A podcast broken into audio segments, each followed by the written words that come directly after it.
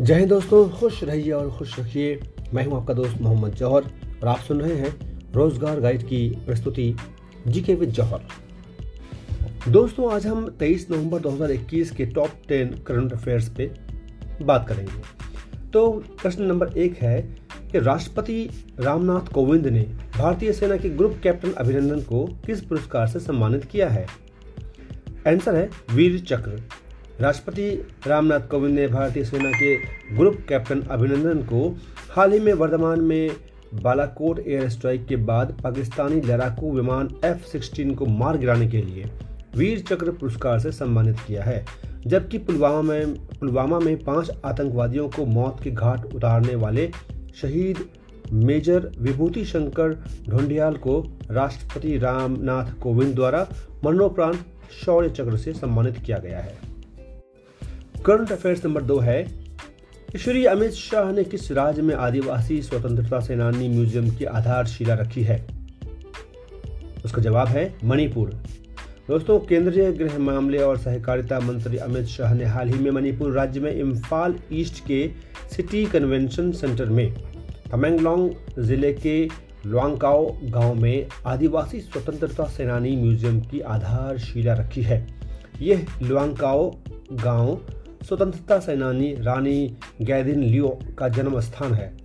साथ ही इस म्यूजियम का नाम उनके नाम पर रखने की घोषणा की गई है। करंट अफेयर्स प्रश्न नंबर 3 है, राष्ट्रपति श्री रामनाथ कोविंद ने किस संस्थान को सबसे प्रतिष्ठित राष्ट्रीय खेल प्रोत्साहन पुरस्कार 2021 से सम्मानित किया है? आंसर है मानव रचना शैक्षणिक संस्थान।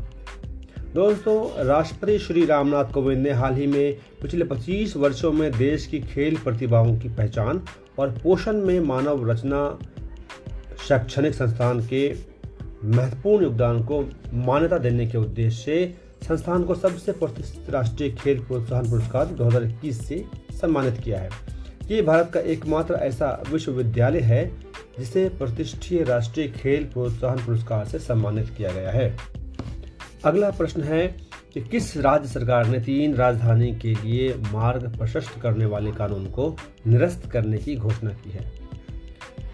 उत्तर है आंध्र प्रदेश सरकार। दोस्तों, आंध्र प्रदेश के मुख्यमंत्री जगनमोहन रेड्डी ने हाल ही में 3 राजधानी के लिए मार्ग प्रशस्त करने वाले कानून को निरस्त करने की घोषणा की है और अब राज्य की केवल एक ही राजधानी होगी और वो अमरावती होगी। अमरावती एक विधायी राजधानी, विशाखापट्टनम एक कार्यकारी और कुरनूल न्यायिक राजधानी होने का प्रावधान था। प्रश्न नंबर 5, निम्न में से किस बॉलीवुड एक्टर को महाराष्ट्र का कोविड वैक्सीन एम्बेसडर बनाया गया है? आपके पास 4 ऑप्शन हैं, अक्षय कुमार, अजय देवगन, अमिताभ बच्चन और सलमान खान। आंसर है सलमान खान।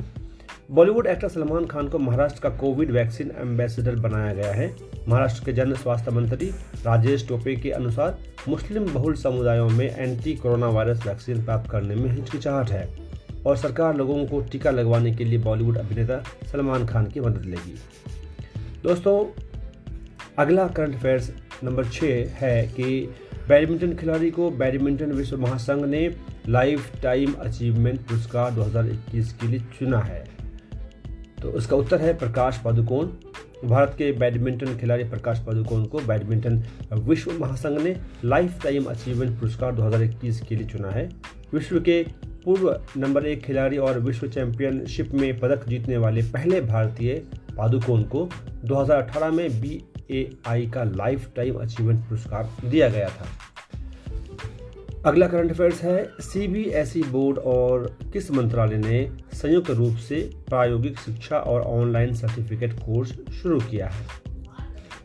जवाब है जनजातीय मामलों के मंत्रालय ने। दोस्तों, CBSE बोर्ड और जनजातीय मामलों के मंत्रालय ने हाल ही में संयुक्त रूप से प्रायोगिक शिक्षा पर ऑनलाइन सर्टिफिकेट कोर्स शुरू किया है। इस कार्यक्रम के लिए कुल 650 शिक्षकों ने आवेदन किया है।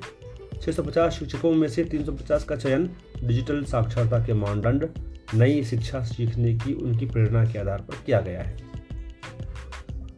अगला करंट अफेयर्स है, भारत के किस शहर में स्थित national centre for radio astrophysics के खगोलविदों ने हाल ही में main sequence radio plus emitter की खोज की है। आंसर है पुणे।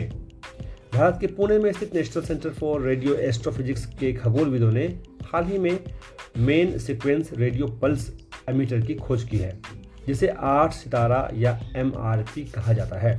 इस MRP की खोज joint metre wave radio telescope GMRT की मदद से की गई है। Current affairs number 9। जापान के प्रधानमंत्री ने अभी हाल ही में अपने देश में कितने बिलियन के प्रोत्साहन पैकेज की घोषणा की है? आंसर है 490 बिलियन। जापान के प्रधानमंत्री फूमियो किशिदा ने अभी हाल ही में अपने देश के लिए 490 बिलियन के प्रोत्साहन पैकेज का अनावरण किया है, जो लगभग 56 ट्रिलियन जापानी येन के बराबर है। आज का अंतिम करंट अफेयर्स नंबर 10। हाल ही में केंद्र सरकार ने किसके केंद्रीय प्रतिनियुक्ति कार्यालय को कार्यकाल को 1 वर्ष 7 महीने और 13 दिनों की अवधि के लिए बढ़ा दिया है? आंसर है मुरलीधर पांडे। कार्मिक और प्रशिक्षण विभाग द्वारा जारी एक आदेश के अनुसार केंद्र ने मुरलीधर पांडे के केंद्रीय प्रतिनियुक्ति कार्यकाल को 1 वर्ष 7 महीने और 13 दिनों की अवधि के लिए बढ़ा दिया है। विभाग ने 17 नवंबर से 30 जून 2023 तक बढ़ाने के प्रस्ताव को मंजूरी दे दी है। दोस्तों, पॉडकास्ट को ज़रूर शेयर कीजिए ताकि हमारे और भी जो भाई हैं जो प्रतियोगिता परीक्षा की तैयारी कर रहे हैं उन तक ये पॉडकास्ट पहुँच सके। जय हिंद, जय भारत।